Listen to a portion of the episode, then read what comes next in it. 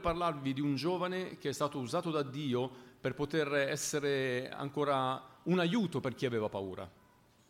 Perché Davide non aveva paura. Quando noi leggiamo questo testo biblico, una cosa che viene chiara è che l'unico che non aveva paura era proprio Davide. E Davide diventa uno strumento in mezzo a quel popolo di grande benedizione. Oggi abbiamo bisogno di esempi, di persone che possono insegnare agli altri come non avere paura, come affrontare la vita e poter dire ecco io ce l'ho fatta, ce la puoi fare anche tu. Vi porto in questo testo che sicuramente conoscete molto bene, nella, nel primo libro di Samuele, capitolo 17. Non leggerò tutto l'antefatto, la battaglia, i filistei, eh, tutto quello che viene descritto anche di, del gigante Golia, ma eh, comincio dal momento che Davide viene chiamato in causa per andare dai suoi fratelli che erano in battaglia contro i filistei e perciò eh, anche contro Golia. L'ultimo giorno, il quarantesimo giorno, per 40 giorni questo gigante offendeva le schiere del popolo di Israele e arriva Davide proprio in questo giorno. Eh, ho segnato alcune cose che sicuramente sono state utili per me mentre stavo affrontando questo tema, ma spero che anche per voi oggi possono essere, possono essere utili. Allora, leggo dal verso 17. Un giorno Isai disse a Davide, suo figlio, eh, prendi i tuoi fratelli, prendi per i tuoi fratelli quest'efa di grano arrostito e questi dieci pani e portali presto ai tuoi fratelli nell'accampamento. Porta anche questi dieci formaggi al comandante del loro migliaio. Vedi se i tuoi fratelli stanno bene e riportami un segno da parte loro. Saulo ed essi con tutti gli uomini di Israele stavano nella valle dei Terebinti a combattere contro i Filistei. L'indomani Davide si alzò di buon mattino, lasciò le pecore a un guardiano, prese il suo carico e partì come Isai gli aveva ordinato. Appena giunse al parco dei carri, l'esercito usciva per schierarsi in battaglia e alzava il grido di guerra. Israeliti e filistei si erano schierati, si erano schierati un esercito di fronte all'altro. Davide lasciò al guardiano dei bagagli le cose che portava e corse alla linea di battaglia. Appena la raggiunse, chiese ai suoi fratelli come stavano. Mentre egli parlava con loro, ecco uscire dalle file dei filistei quel campione, quel filisteo di Gat di nome Goliat, ripetendo le solite parole, e Davide le udì. Tutti gli uomini di Israele alla vista di quell'uomo fuggirono davanti a lui, presi da grande paura. Gli uomini di Israele dicevano, avete visto quell'uomo che avanza? Egli avanza per coprire di vergogna Israele. Se qualcuno lo uccide, il re lo farà molto ricco, gli darà sua figlia ed esenterà la casa del padre di lui da ogni obbligo in Israele. Davide, rivolgendosi a quelli che gli erano vicini, disse, Che si farà dunque all'uomo che ucciderà il Filisteo e toglierà questa vergogna a Israele? Chi è questo Filisteo, questo incirconciso che osa insultare le schiere del Dio vivente? La gente gli rispose con le stesse parole di prima, dicendo, Si farà questo e questo a colui che lo ucciderà. Eliab, suo fratello maggiore, avendo udito Davide parlare a quella gente, si accese d'ira contro di lui e disse, perché sei sceso qua? A chi hai lasciato quelle poche pecore nel deserto? Io conosco il tuo orgoglio e la tua malignità, la malignità del tuo cuore. Tu sei sceso qua per vedere la battaglia. Davide rispose, che ho fatto ora? Non era, una, non era che una semplice domanda. Poi allontanatosi da lui, si rivolse a un altro facendo la stessa domanda e la gente gli diede la stessa risposta di prima. Le parole che Davide aveva dette furono sentite e riportate a Saul che lo fece venire. Davide disse a Saul, nessuno si perda d'animo a motivo di costui. Il tuo servo andrà e si batterà con quel filisteo. Saul disse a Davide, tu non puoi andare a batterti con quel filisteo, perché tu non sei che un ragazzo ed egli è un guerriero fin dalla sua giovinezza. Davide disse a Saul, il tuo servo pascolava il gregge, il gregge di suo padre, e talvolta veniva un leone, un orso, a portare via una pecora dal gregge. Allora gli correvo dietro, lo colpivo, gli strappavo dalle fauci la preda e se quello sì mi si rivoltava contro, lo afferravo per le mascelle, lo ferivo e lo ammazzavo. Sì, il tuo servo ha ucciso il leone e l'orso. Questo filisteo incirconciso sarà come uno di quelli, perché ha coperto di vergogna le schiere del Dio vivente. Davide soggiunse, il Signore, che mi liberò dalla zampa del leone e dalla zampa dell'orso, mi libererà anche dalla mano di questo filisteo. Saul disse a Davide, va, e il Signore sia con te.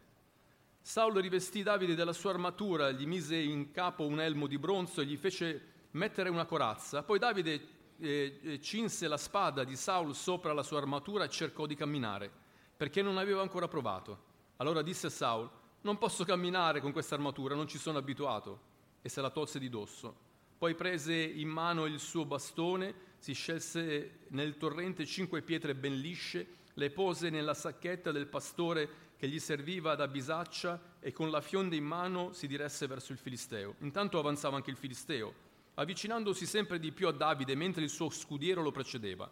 Quando il Filisteo vide Davide, lo disprezzò, perché egli non era che un ragazzo, biondo e di bell'aspetto. Il Filisteo disse a Davide, sono forse un cane che tu vieni contro di me con il bastone? e maledisse Davide in nome dei suoi dei. Poi il Filisteo disse a Davide, vieni qua e darò la tua carne in pasto agli uccelli del cielo e alle bestie dei campi.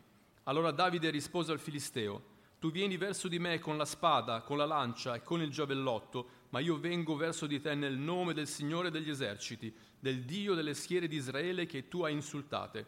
Oggi il Signore ti darà nelle mie mani e io ti abbatterò, ti taglierò la testa e darò oggi stesso il cadavere dell'esercito dei Filistei in pasta agli uccelli del cielo e alle bestie della terra.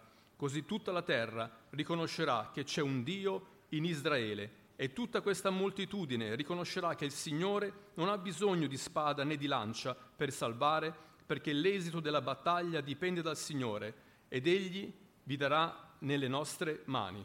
Poi il resto lo sappiamo. Davide lancia la pietra, colpisce in fronte il gigante e c'è grande festa perché quei 40 giorni di vergogna che era dovuto passare il popolo di Israele sono andati in questa storia a buon fine. Ho segnato delle cose mentre leggevo questa, attentamente questa lettura. Penso che quando leggiamo alcune storie molto conosciute diamo già tutto per scontato. Cosa non abbiamo sentito di questo testo? Vero? Ci siete? Ok, importante questo che ci siete. E io eh, voglio eh, eh, anche apprezzare il fatto che dedicherete questa mezz'oretta per ascoltarmi e spero che il Signore possa parlarvi Lui e che non vi possa dire delle cose di mio. Affrontando il gigante, ho dato il tema a questo, a questo messaggio.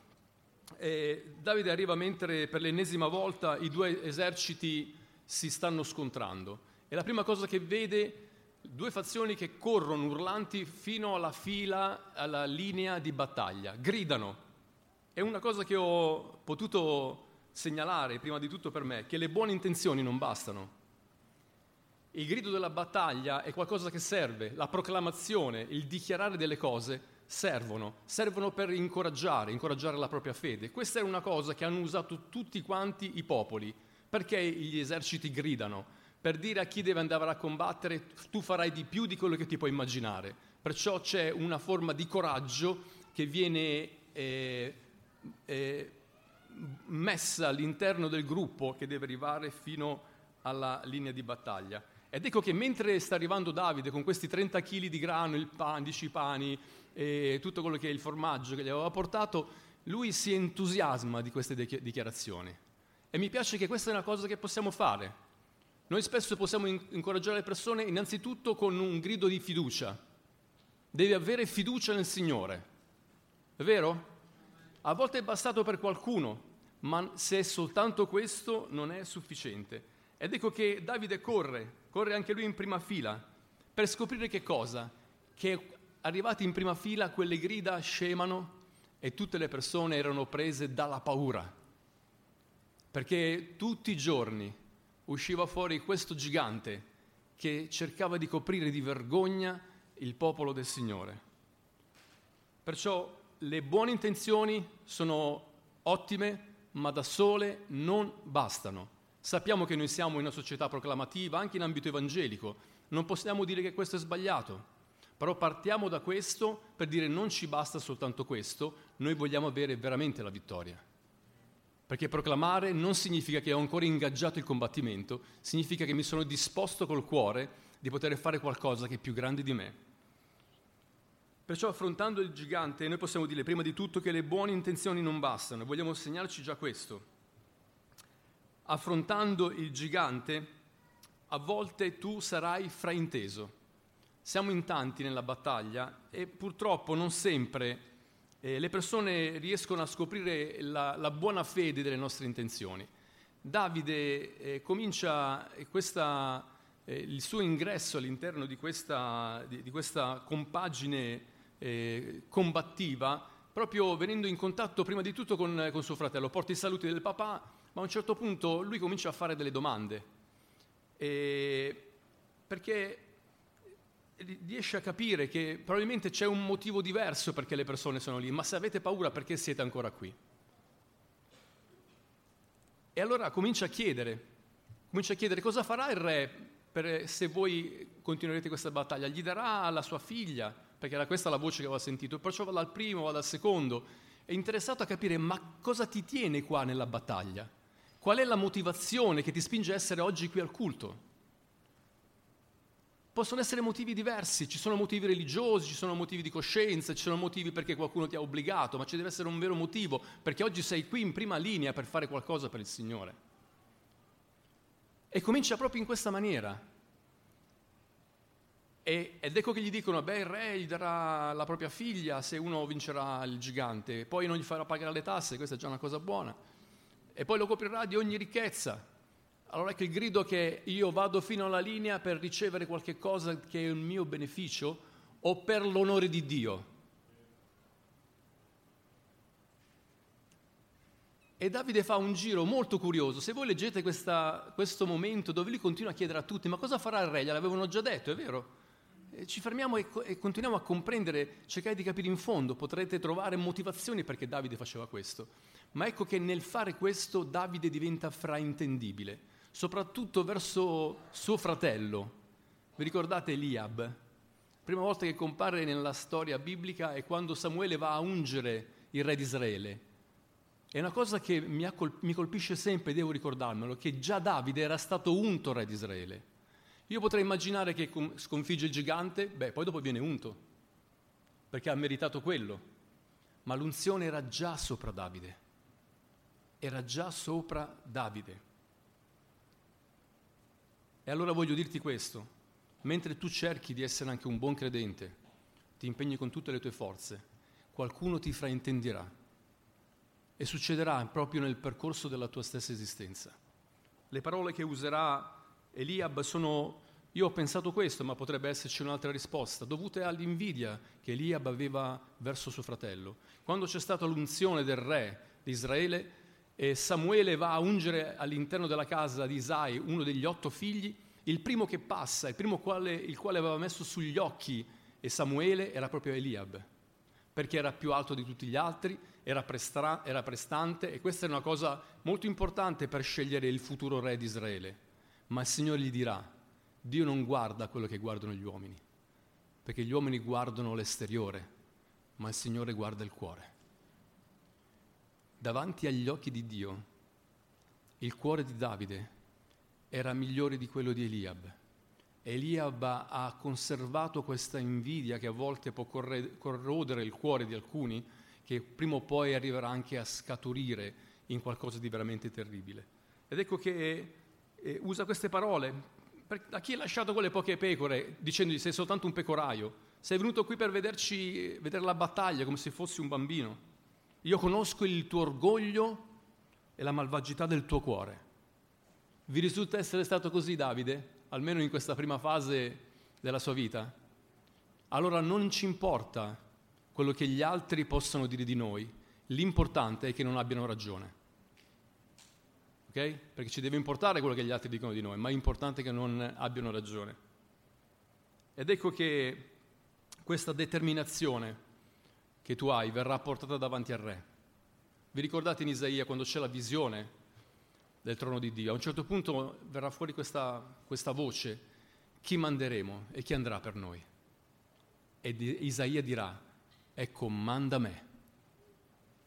Oggi noi siamo qui come Chiesa, come comunità, siamo qui anche come singoli, ma ci prendiamo la responsabilità individualmente, anche mentre ci accostiamo alla cena del Signore, perché ne abbiamo la responsabilità.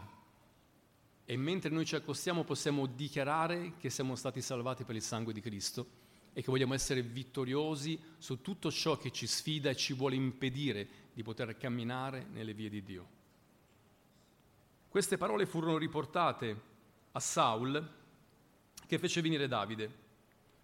E la frase era questa, nessuno si perda d'animo a motivo di costui, il tuo servo andrà e si batterà contro quel filisteo.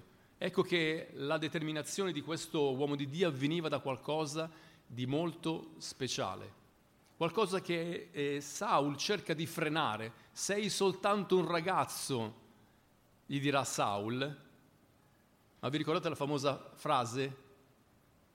Non dire sei un ragazzo, gli dirà Dio, perché non ci sono limitazioni per il Signore. Ci sono limitazioni che noi possiamo dare a noi stessi a volte per paura di fare brutta figura, paura, paura della paura e di tutte queste cose che rischiano di fermarci. Lui è più forte di te. Quando pensiamo al male, quando pensiamo, qualcuno pensa al diavolo, pensa che lui è più forte di te. Ma il Signore è scritto nella Bibbia che lui ha già vinto. Ma la battaglia c'è ancora. Per Davide la vittoria era già nelle sue mani. E sapete perché? perché aveva esperienza in un Dio straordinario. E infatti quello che viene fuori affrontando questo gigante è quello che è la tua esperienza dal momento che hai ricevuto l'unzione.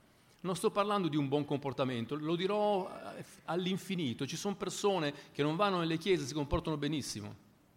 La differenza in noi è che abbiamo ricevuto l'unzione che viene dall'alto e che Dio ha scelto i peggiori per poterci perdonare, salvare ed usare. E qui si trova Davide che racconta la sua esperienza a Saul.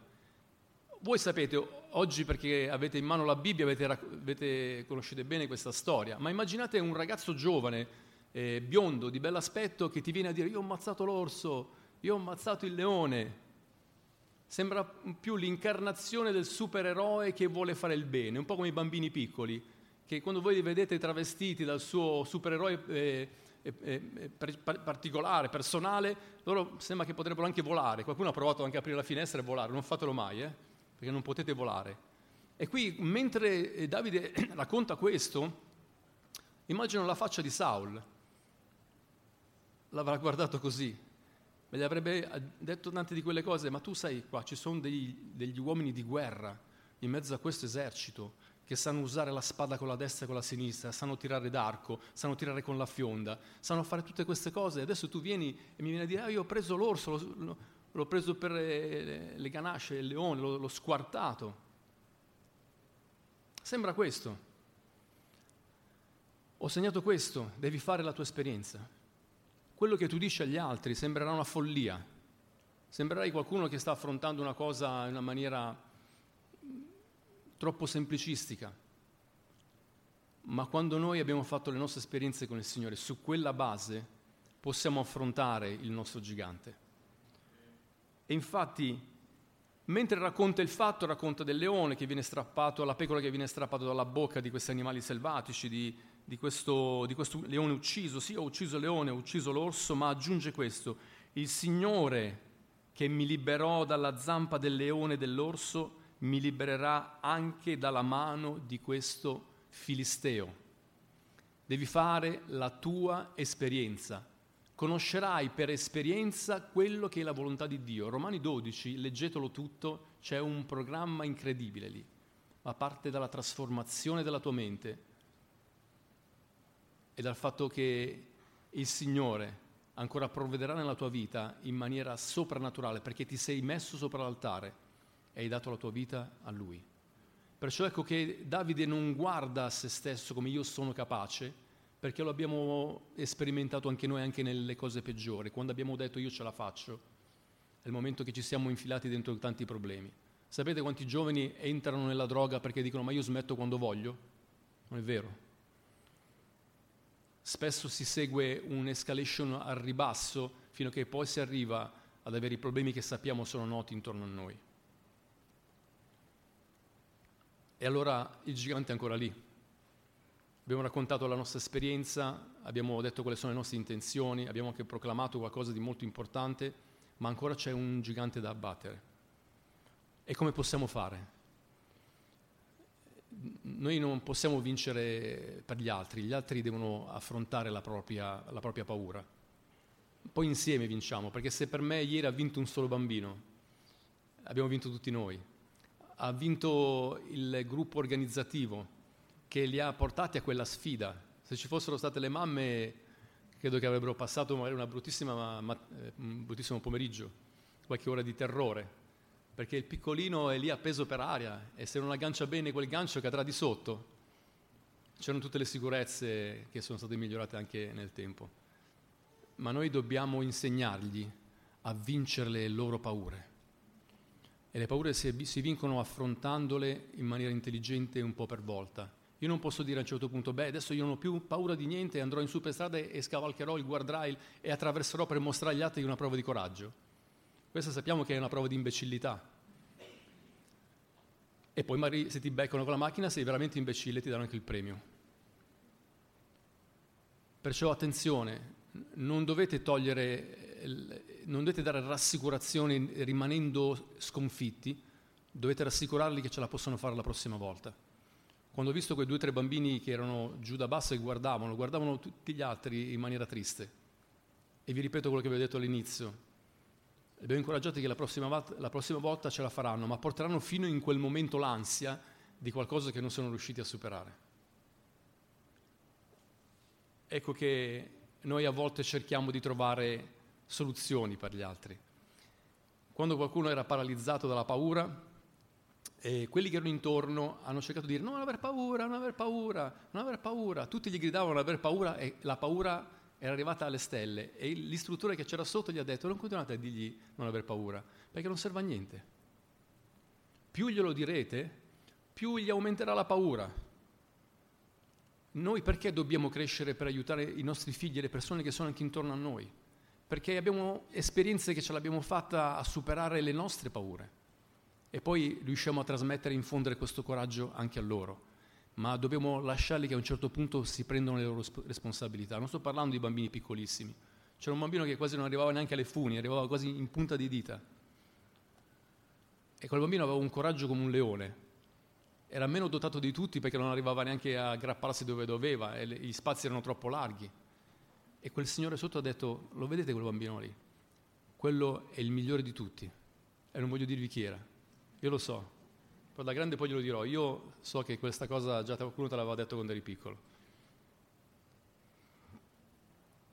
Abbiamo soluzioni per gli altri. Saul rivestì Davide della sua armatura. Ci sarà sempre qualcuno che in qualche maniera, anche in buona fede, cercherà di darti gli strumenti che per lui sono necessari per te. Però ti voglio dire questo, come posso prendere questo consiglio in maniera positiva?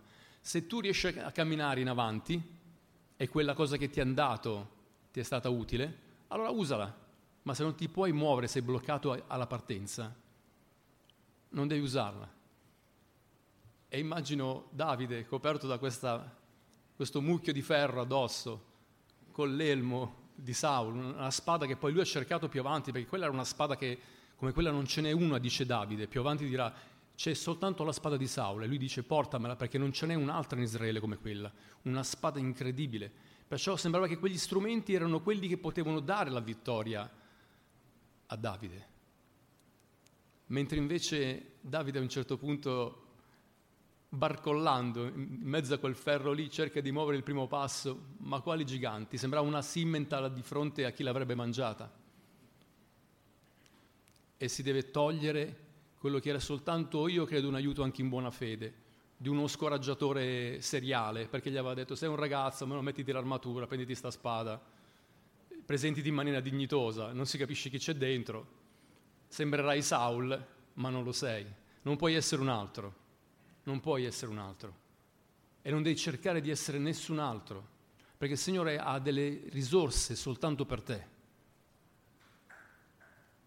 E qui abbiamo questo, questo giovane che era carico della sua fede. Penso che dentro quella, quella corazza ha cominciato a gonfiare. Dico, ma io voglio uscire fuori da questa cosa perché so che quello che io ho adesso nelle mani è sufficiente per vincere la mia battaglia. Ho la mia fionda, devo soltanto prendere dei sassi e cercare di, di buttarne qualcuno nel punto giusto. Di quei sassi che poi alcuni hanno simboleggiato, la fede, ognuno ha fatto poi la sua... non mi interessa questo, So che questo giovane ha affrontato il gigante con le risorse che Dio aveva procurato per lui. E sappiamo bene che la storia è andata a finire con una parola di autorità che noi vogliamo usare in questo giorno, eh, sia per affrontare la nuova settimana, la nostra vita, le nostre responsabilità, le persone che ci sono state affidate, ma anche per accostarci alla cena del Signore.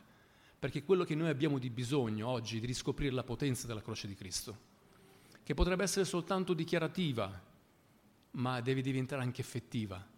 Mentre noi guardiamo a noi stessi, diciamo Signore noi non ce la possiamo fare, ma quando guardiamo alla croce, l'unico mezzo per darci vittoria diventa soltanto quello.